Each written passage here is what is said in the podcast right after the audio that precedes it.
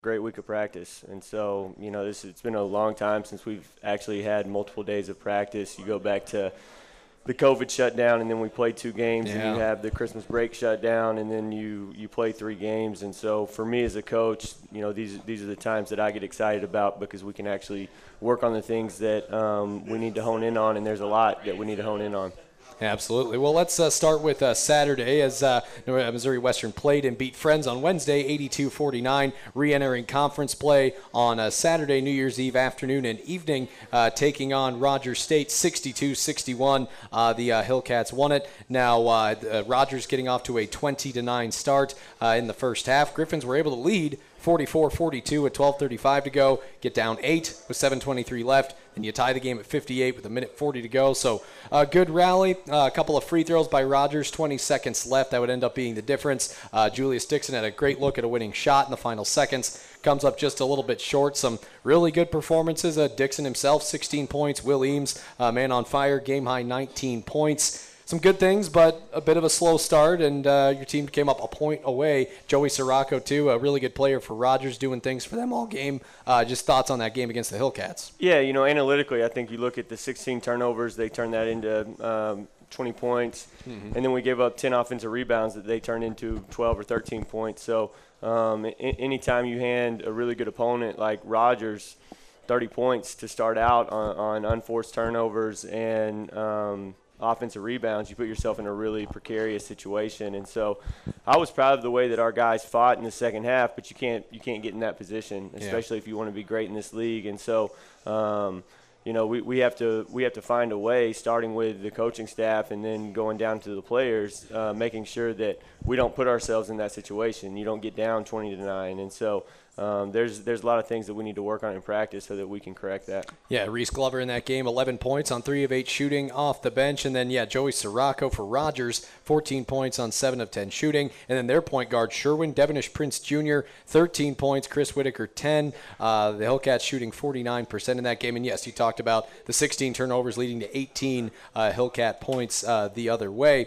Uh, well, let's uh, move ahead now to uh, just yesterday, Northeastern State, the Riverhawks in town for a MIAA doubleheader, and a similar blueprint in that Northeastern got off to a good start, a blistering hot shooting start, led 32 to 14 with seven and a half to go till half. Your team showed fight in the first half, down 42-30 at the break. Then you're down 24 with 13 minutes to go, and then you know things started cha- changing. You outscored Northeastern in the final 13 minutes, 38 to 16. You managed to tie the game inside the final 10 seconds. Uh, for those that were at the game, those that listened or watched, we kind of know uh, what happened at this point. Foul called with .6 to go. Northeastern's on the line, double bonus. They make both, and they escape with a 75-73 win. I know uh, when we talked in postgame last night, it's kind of a tale of two things. You're proud of the fight, but at the same time, disappointed that you got in the position where you're down 18, then you're down 24. Yeah, you know, in in my entire career, and I started at 18 because I was a student assistant at Kentucky. Right. Um, probably the most difficult loss that that I've been through as Yeah. a, as an individual, um, and definitely as a head coach, just because that game encompassed so many things, so many emotions, Yeah. and you know, you, you get down big, you fight back. You have guys like Jerron Thames, who's been out with injury all Right. year. He stepped up. He was five for five from the field. Was great defensively. You had John Anderson Jr., who is by far our cultural leader, but a kid that doesn't play a ton, who we put in the game. He gets a big dunk for us. He gets a, a couple stops. And you have a team that um, believes in each other and, and, and fight till the very end, and you have a chance to win that game. And Yeah. you know, I'll say this, and, and look, there's there's nobody um, who wants to win more than me. It's probably an unhealthy obsession how, how bad I want to win, and that's always the objective. That's what we're here to do. But for for me, it's always it's always about the deeper lessons for for life. And when I walked into that locker room, um, our shower area is in the back, and we have open showers. And I had 15 guys sitting on the floor, uh, consoling their brother who made a, a, a mistake at, at the end of the game. And I haven't been a part of many teams like that. I've been a part of connected teams. Um, I've been a part of teams that love each other. I, I've never been a part of a team that has that deep of an empathy that all 15 guys were sitting on the floor of a dirty shower because their brother was in pain. Um, and that makes me really proud Yeah. as, a, as a coach. It also, um, from a competitive standpoint, it, it gives me a lot of hope that this team can do some really great things because they have that level of empathy and love for each other. And so um, that made me extremely proud. Uh, you know, that's I don't we won't even have to say him by name. I mean, that's that's a kid that for the last four years has been one of our, our better cerebral players, and everyone knows that. He nobody understands time and score more than him, and uh, he he made a mistake in a, a big moment, but the response of the team was. Hey man, we wouldn't be in this situation if it if it wasn't for you. And this is a long season. We got your back. Yeah. And so you, you, you lick your wounds, and it, it's hard to process. But um, you know the the deeper level of life, you're you're proud that guys are starting to learn that lesson because the reality is is all those kids are going to make some boneheaded mistakes in, in life. They're going to uh, lose their mind a little bit and do something that's you know uncharacteristic in a moment, and they're going to have to respond. Um, you know, life is 10% what happens and about 90% how you respond to that. And so I'm excited. I have a lot of excitement for how this team is going to respond to these two losses and the way in which we lost to Northeastern. I'm Yeah. extremely excited about that. I got 15 text messages from each individual player last night, and it was all about what can we do um, to, to get this thing right. And so I've never really had that. You know, typically you'll get one or two guys that, that text you. Um, everybody was in the gym super late last night, making sure that everybody was good before they walked out that door. And so, uh, really, really proud of, proud of that. And I think that that's a, a formula and a recipe for success if used correctly. Yeah, we're speaking uh, with Missouri Western men's basketball coach Will Martin after uh, home doubleheaders again, uh, home doubleheader games against Rogers State and Northeastern State, getting ready for this Saturday against Northwest, and we'll talk about that in a second. But yeah, certainly some positives to take away, some individual efforts that were uh, pretty outstanding to make that comeback possible. Tay Fields, 19 points, nine boards last night. Reese Glover, 11 points, three threes off the bench, closing in on that uh, all-time record. I think he now only needs three or four more threes. The number to hit is 233, so he's very, very close to that. And he talked about it already. Junior Jerron Thames, uh, season high 10 points, hadn't played played a minute on December 1st against Pittsburg State.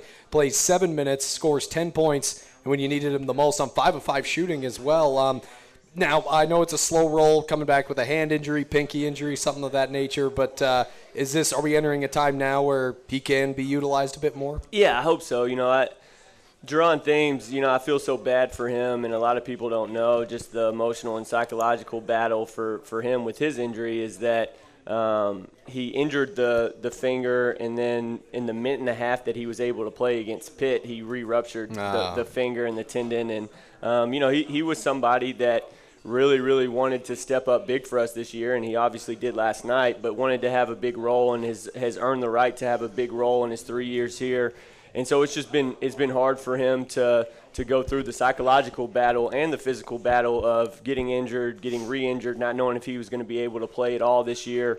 Um, and so I'm really really proud of his response, and he, he just gives us a different um, mojo on, on the floor. When he's on the floor, you feel like you can get a bucket uh, at any time. He really helps our transition. He spreads the floor because of his ability to to get paint touches and also to pass out to open shooters. And you know, you saw that a lot last night. So um, he was always part of the plan for us. Right. And if it wasn't for injury, you, you're talking about a kid that could potentially start for us. Um, definitely a kid that would be running 20 plus minutes. So to be able to get him back in the fold last night and for him to produce the way that he did, I think that that's going to bode well for us down the stretch. Yeah, and especially some of the performances he had in the second half of last year 17 points against Kearney, 14 against Hays, double double against Lincoln, 27 against Northwest Missouri State at home uh, in February. And that brings us to where we are this week uh, Saturday in Maryville, Northwest Missouri State, women at 1:30, men at 3:30. Northwest is Northwest. You know, they don't they need no introduction. 13 and 1 overall, 6 and 1 in the MIAA. I think the big X factor for them this offseason, obviously Trevor Hudgens finishing his eligibility. Everyone wondered would Diego Bernard come back? He announced on the 4th of July that he is back and he missed one game, which was Emporia. The one game Northwest has lost. He is since back and healthy, but not just him. Luke Waters, Mitch Mascari, Wes Dreamer, all back, and then Bennett Stirtz, a freshman from the Kansas City area. He's competed with the best of them this year one thing they do really well, just looking at it at the surface, taking care of the ball. They don't make a ton of mistakes. What stands out to you about them this year? Yeah, you know, one, I'll start with Diego. I think that for the last three years, you had guys like Trevor Hudgens and Ryan Hawkins mm-hmm. and Ryan Welty that uh, got a lot of uh, attention uh, in in the league and the media and all that. Diego Bernard is a great, great, great player. I wish that I wish that I was the head coach here when he was at Lafayette. Um, you know, because that's a kid that you would love to have on your roster and. Uh, he stepped into more of a leadership role this year, and I think that he's done a tremendous job. And he has great pieces around him. I think Luke Waters is playing like an all-league player. I think Wes Dreamer plays like that, you know, every given night. And then the freshman Bennett Stirtz. I think right now, if the league ended, he would be a unanimous freshman of the year. He, he's playing uh, unbelievable basketball, especially at that point guard position for Ben. They're a little different than they've been in Yeah. the past, but uh, as you mentioned, they take care of the ball. Um, they're going to run their stuff, and they're going to they're going to run it with intentionality, and they're going to be maniacal about the small details of the game, and that never changes with Northwest. And so, um, it, it's a it's a game that your margin for error is really small. You you can't turn the ball over nine or ten times in the first half and then have a comeback like you did against Northeastern. That's not going to happen against Northwest. And so, you know, it's a it's a great opportunity for this team to mature and grow up a little bit when it comes to the small details of the game. You know, against Northeastern, we had nine turnovers in the first half we only have three in the second, and people are going to, you know, point at our press as, as the reason that we were able to get back in the game. People will point to some guys hitting some big shots, but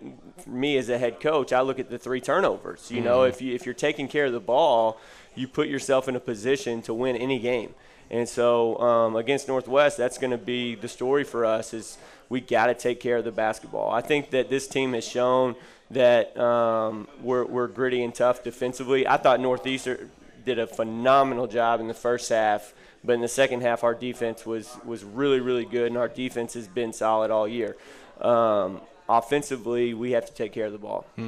And the last thing, you know, maybe the elephant in the room with this one is, and you know as well as anybody, and we talk about it when these two get together for football. You're facing a program that's won multiple national titles. You're facing a program that Western hasn't beat for a long time. In this case, Northwest has won the last 21 in a row uh, in this series. It's been since 2009. The Griffins have won at Maryville. And of course, any player in your program, young or old, they know the uh, the paramount of this rivalry and of this game. Um, but at the same time, you have to treat it, you know, the same as every conference game. You see them every year, twice a year for you and for the team, I guess what is the best formula just to kind of drown all that out and just focus on the task at hand? Well, I mean, we treat every game one game at a time. Sure. You know, we, we don't look at our objective record. We we're either one and zero or zero and one after every game, and then we watch it at midnight. In, in terms of the the rivalry, I don't want to I don't want to dismiss that. I mean, we have people in this room who uh, have supported Missouri Western for a long time when Missouri Western was was beating Northwest Yeah. in, in basketball. And so I'll say this as the head coach of our program, we got to start doing our part on the basketball end when it comes to that rivalry. Um, you know, it's it's hard to call it a rivalry when they've they've won 20 straight games against us. Like we, we have to do our part, and you know that's what we intend to do when we go down there this weekend, and then we get them again here at home. But um, you know our, our focus is on winning basketball games, regardless if it's Northwest or Hays or Northeastern.